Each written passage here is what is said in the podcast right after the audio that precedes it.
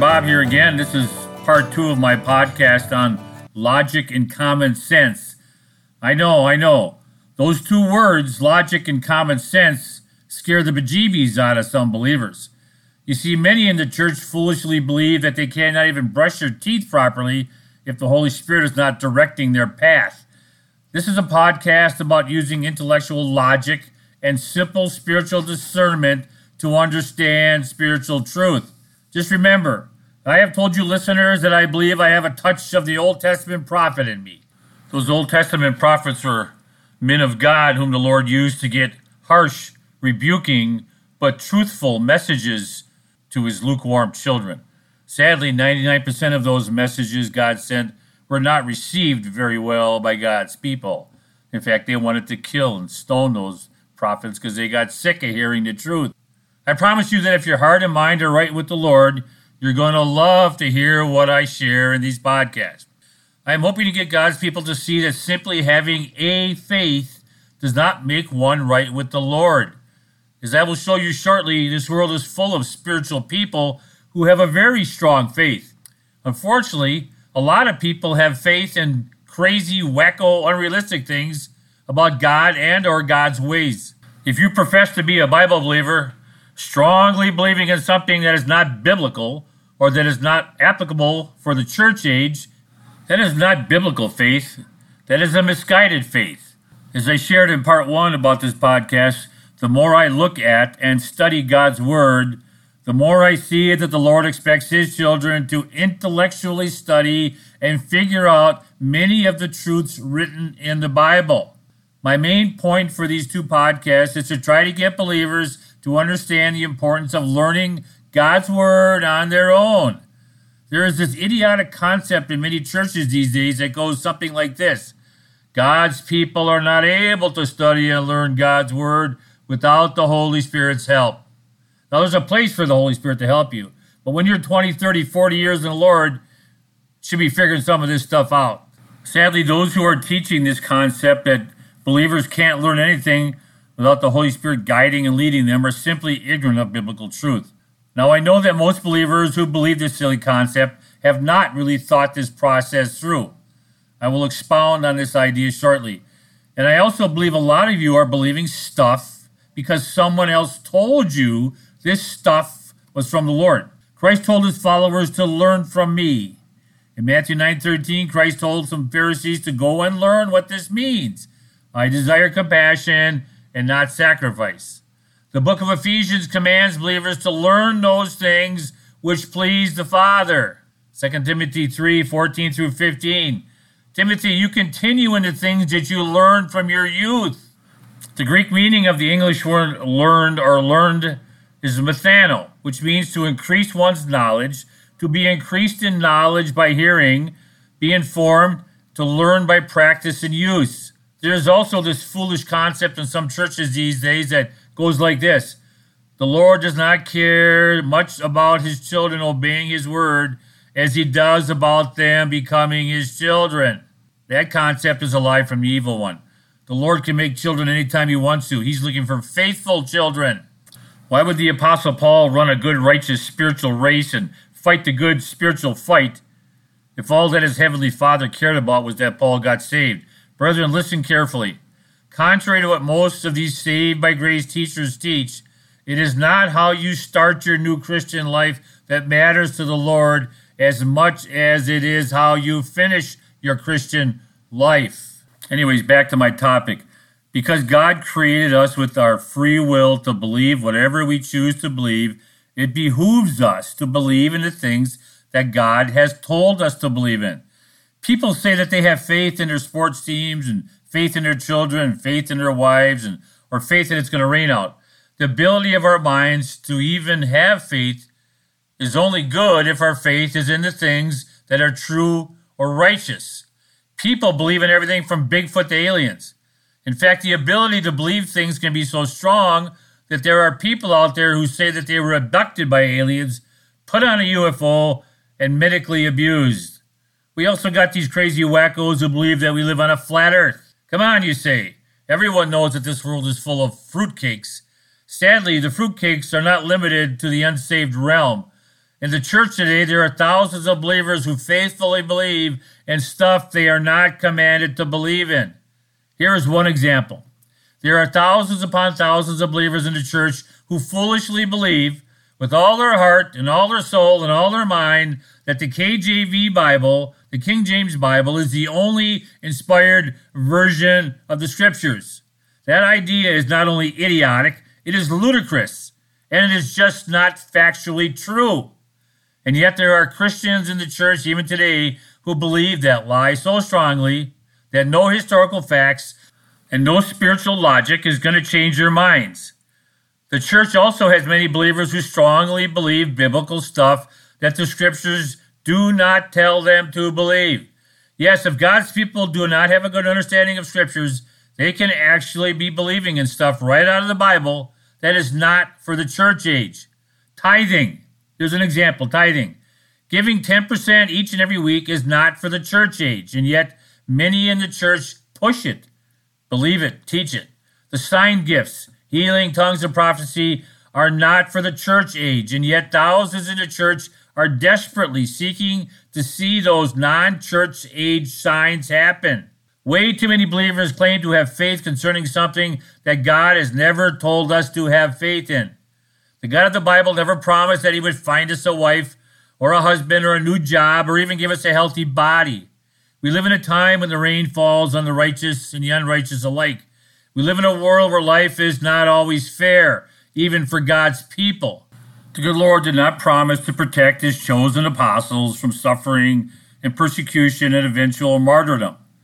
The good Lord never promised to keep his children from suffering if they walk with him. In fact, God promised them just the opposite of that. Many in the church are taught that the scriptures are constantly telling God's people to trust God for big things in their lives. My question to you is, where does the Bible say that? We are told by people in the church to believe that God will provide for us things like a spouse, a new job, a healthy body. My question again to you is, where does the Bible say that? I personally believe that way too many believers are trusting the Lord for things he never promised to give them. The Lord never promised his children they will be healthy all the days of their earthly lives. Never. The Lord never promised his children a life of economic prosperity. Never. The Lord never promised believers he would provide a husband or a wife or even children. Never. And yet the church has turned the Lord into a Santa Claus-like God who joyfully gives gifts and presents to all his children. Brethren, you are not even going to get a promise from the Lord whispered in your ear in the middle of the night if that promise is not based on a biblical condition. God always tells his children, if you obey me and do this, then I will do that. My God, we have believers in the church relying more on a quirky dream that they had in the middle of the night than in God's written word. There are things that we can truly trust God for. Our eternal salvation, if we continue in the faith. Eternal rewards and blessings, if we continue in the faith. We will be persecuted if we continue in the faith. We can trust God that we will be persecuted. But our health and well-being were not part of the getting born-again plan. The bottom line is that the Lord expects his children to trust him regardless of what we are going through. It is easy to trust in the Lord when life is going good, isn't it? However, when we trust the Lord when life turns into crap, this is the kind of faith that impresses God. Please listen carefully. As believers, it is our responsibility to trust God for the things that he has told us to trust him for. And even understanding what those things are takes a good knowledge and understanding of the scriptures. So when I say that our relationship with God is not only entered into by faith, it is also maintained by faith as well. There needs to be an ongoing relationship with our Heavenly Father, which is nourished and strengthened through the learning of what God is telling us in his word. Not the things outside of God's word. Just think about this. Many of you are trusting and obeying the Lord, and yet the thing you have chosen to believe in or to trust in is not even in the scriptures. You are not showing the Lord your faith when you do that. In fact, you are showing the Lord that his word means nothing to you, or at least that his word is less important than what you believe. So again, true faith is taking God at his written word, and not some mystical words that you hear in the middle of the night or somebody from church talk to you about. And brethren, God-pleasing faith definitely does not come from the words of some fool who knows less about the Bible than you do. Our faith should be limited to believing only the things God has told us to believe. Second Timothy two fifteen, be diligent to present yourself approved to God, a worker who does not need to be ashamed, rightly dividing the word of truth. Rightly dividing means determining those things in God's word that he wants all believers to do or to know. Rightly dividing God's word means that you have read and understand that there are things in the scriptures that the Lord wants you to do, and that there are things in the scriptures that the Lord does not want you to do. Brethren, just because you read something in the Bible, many times, even in the New Testament, that does not mean that the Lord wants you to do it. What happened on the day of Pentecost was an amazing event, but the day of Pentecost was a one-time, unique event that the Lord used for two purposes. And those two purposes were to show the nation of Israel and the world in general that he was going to be starting up this brand new thing eventually called the body of Christ, and that he would be using these twelve men, these twelve apostles, these twelve Jewish apostles to start up this church age. These twelve Jews were basically men who broke away from the religious Old Testament teachings of Israel to start up a brand new religion headed by Yeshua Christ. What happened on the day of Pentecost was not intended for the Gentile believers who would eventually become part of this new thing called the church down the road. And one more thing on this concept. There are things that many in the church do that are not even in the scriptures. Brethren, the Lord is never pleased when his children add to or take away from his word. Never, no matter how sincere you are. And to do so, whether ignorantly or purposely, will result in some very serious condemnation judgments in eternity. Matthew five nineteen, Christ says, whoever annuls the least of my commandments shall be called least in the kingdom of heaven. Brethren, Christ did not say this for the fun of it. Once we have determined to believe only what God has told us to believe from his word, then it becomes imperative that we rightly divide his word and obey those commandments that pertain to the church believers. Some modern translators have changed the word rightly divide, divide, the word divide, to the word rightly handling. But that's not what the word, the word is not handling. The Greek word for divide is orothameo, which means to divide. The word divide literally means to cut along specific or certain lines. This text goes along with not adding to the scriptures. If we attempt to take every word in the Bible and apply it to our lives, the Bible will never make sense to us. I have already used the day of Pentecost as an example of this. I believe that there are many believers who get sidetracked biblically when they try to do everything that the Bible says. This non-commanded directive to try to do everything that the Bible says over and over again is why many in the church end up trying to handle poisonous snakes and interpret dreams and visions. Brethren, if the Lord is going to give you a vision, you will not need someone to interpret what he's telling you. Every single place in the New Testament where people received a vision or dream from the Lord, they knew exactly what the Lord was telling them. Also, the laying on of hands is a means of giving someone the second Holy Spirit. This is something else that people pull out of one little spot in the Bible and try to make denominations out of it. Because people are adding to the scriptures, we have churches trying to force healings on people, force tongues on people. We try, we got church, churches trying to force believers into some mysterious second baptism. I could go on and on and on with stuff that people pulled out of the scriptures but does not apply for the church age. If believers attempt to take every word in the Bible and apply it in their lives, what will happen is that people will begin to do whatever seems right in their own eyes. And because believers are at various stages of spiritual maturity, that is spiritual understanding, not everyone divides the word the same. This is why the Apostle Paul commanded Timothy to teach God's word to faithful men and women, and not just some Joe Schmo who's going to show up and not understand what you share and then twist it and turn it around. Brethren, the key to having a proper biblical understanding is to rightly divide the scriptures. And rightly dividing God's word is not just a matter of knowing the meanings of Hebrew or Greek words and or knowing the church doctrines. One also has to be able to rightly divide the context of what is being shared in the scriptures. There is stuff shared in the New Testament that was only intended for the Jewish believers, just as there is stuff shared in the New Testament that is only intended for the Gentiles.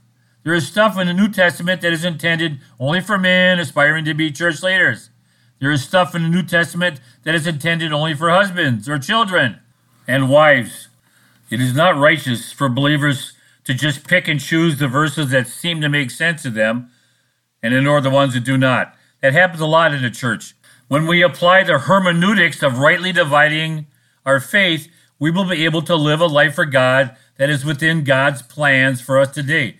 This in turn allows believers to have faith in the things in which God has told us to have faith in.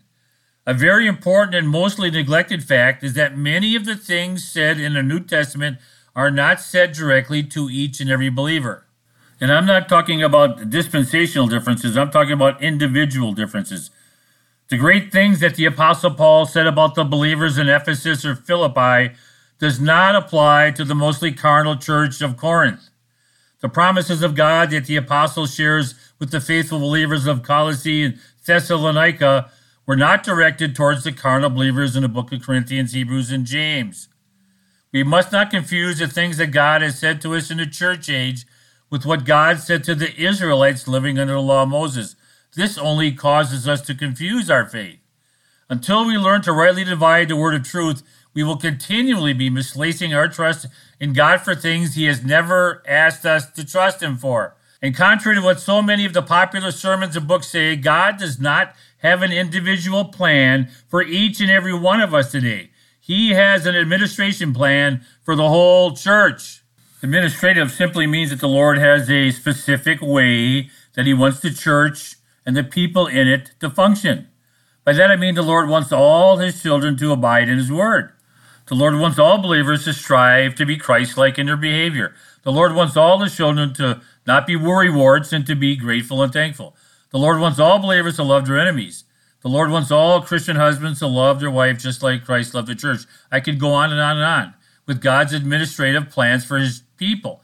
These are rules and guidelines in a way that He wants stuff done. A good example of God's administrative plan for His children is in the area of evangelism. It is God's will that all believers go out into the world one way or another and share the message of Christ. In the area of the administrative or church plan for evangelism, the Lord wants all His children to be faithful in sharing their faith. It is not, it's not God's plan that only some of His children share their faith. It's not God's plan that only some of His children love their enemies. It's not God's plan that only some husbands love their wives, like Christ loved the church. It's not God's will that only some believers know their scriptures. And believers need to understand what all of God's church administrative plans are by discovering what God is saying to us today through knowing His scriptures. I personally believe that today we are living in the age of the Gentiles. Some people like to say we are living in the time of salvation by grace. Brethren, God's people have always been saved by grace, even when believers were going through all that blood and gore at the temple.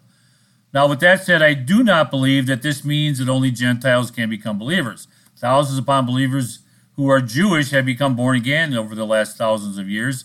However, even with that said, it's important to realize that some New Testament epistle books, like Philippians, Ephesians, Colossians, First, Second Timothy, Titus, and Philemon, were mainly directed towards Gentiles. However, I am under the conviction that it is irrelevant if you are a Jew or a Gentile or a barbarian or even Irish. The commandments handed down to the Gentile believer are just as relevant to the Jewish believer today in the church age. Remember, there came a time in the church age when that invisible wall that divided the Jew, previously God's people, from the Gentile, once not God's people, that wall came down. There came a time when the nation of Israel was no longer the only apple of God's eye. Now, even with that said, there is application for a Gentile believer for some of the stuff written in New Testament letters to the Christian Jews. Now, this topic is a whole podcast in itself, so I don't want to get too sidetracked here, but I do, I do not believe for one second that the warning given to the Hebrew Jewish believers for walking away from the faith in the book of Hebrews are any less serious if the Gentile believer walks away from the faith. It says in Hebrews two one, "For this reason we must pay a close attention to what we have heard so that we do not drift away from it." Gentile believers need to be concerned about drifting away from the faith too. Now, I don't want to get sidetracked here on a different topic. I'll I'll share that concept uh, about the separation of the Jewish Christian and the Gentile Christian in the early church and how that wall came down later on in a different podcast. Now, even with that said, we must be diligent to rightly divide the distinctions that did exist between the Old Testament Jewish believer and the New Testament church believers. Keep in mind that when the church first started out, it was made up of only Jews. It was not until the Jews as a nation turned their back on Christ as their Messiah that the Lord opened the church doors for the Gentiles. Now, this concept of God turning to the Gentiles was not a complete mystery. The Old Testament clearly tells us that there would come a time when the Lord would call a people unto himself who were not Jews. However, the concept of Jews and Gentiles being united in this thing called the body of Christ or the church was brand new. It was so new that initially the only commandments that the Jewish apostles had for the newly converted Gentile believers was Acts twenty-one twenty-five.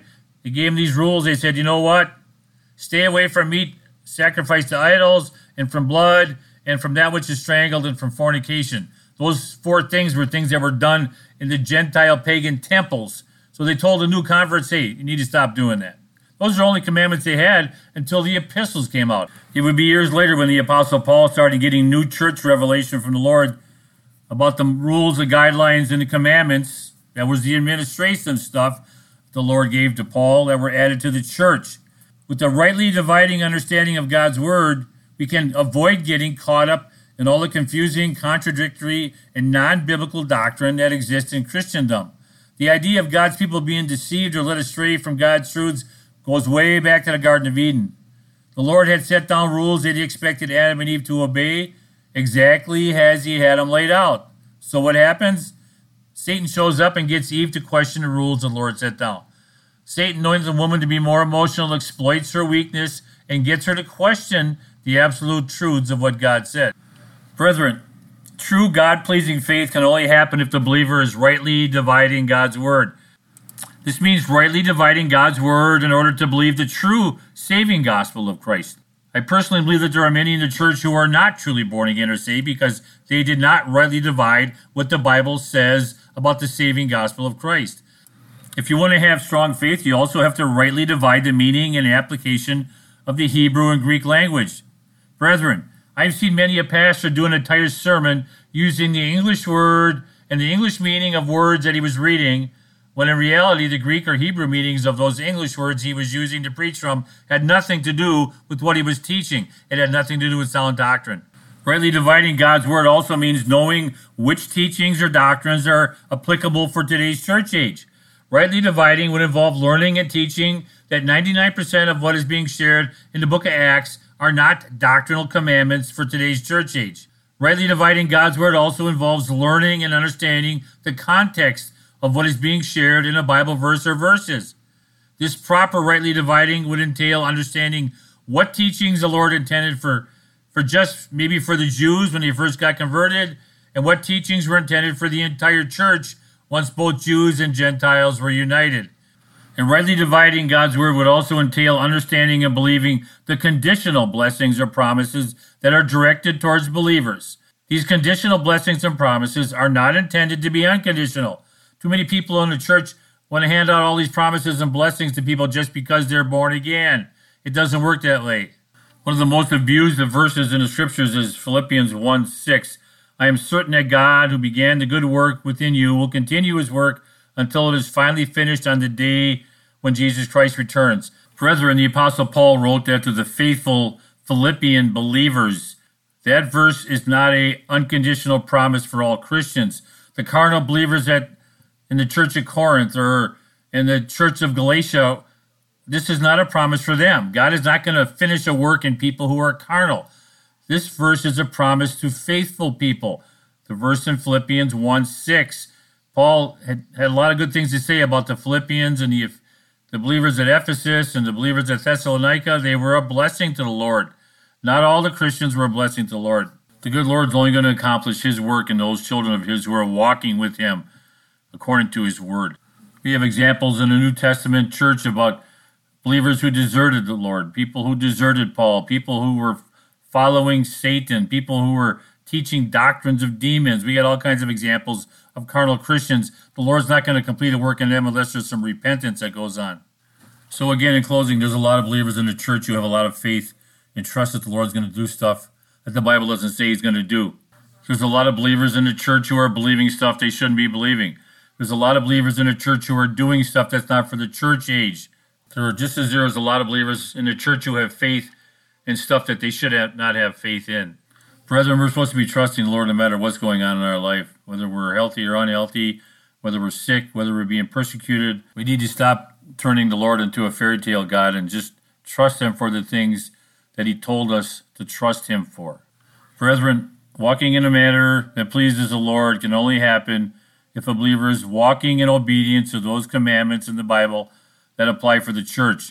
Simply telling the Lord that we believe and trust Him while not doing, as the Bible says, is oxymoronic. Unless we are a brand new believer who knows little of God's Word, it is impossible to truly be a man or woman of faith if we're not doing what the book says. And if we're not doing what the book says while rightly dividing it. Third John one, two through four, Beloved, I pray that in all respects you may prosper and be in good health, just as your soul prospers. For I was very glad when brethren came and testified to your truth, that is, how you are walking in the truth. I have no greater joy than this, to hear my children walking in the truth. Brethren, know your scriptures, learn your scriptures. Christ said in the end times, many will come in His name and mislead many, and many will be misled. That means that a sign of the end-time church will be churches run by either ignorant or deceiving Bible teachers and a lot of biblically misled sheep. Once again, Christ's words have come to fruition. Just saying, keep focused. Your friend in Christ, Brother Bob. Bro Bob for him at gmail dot com.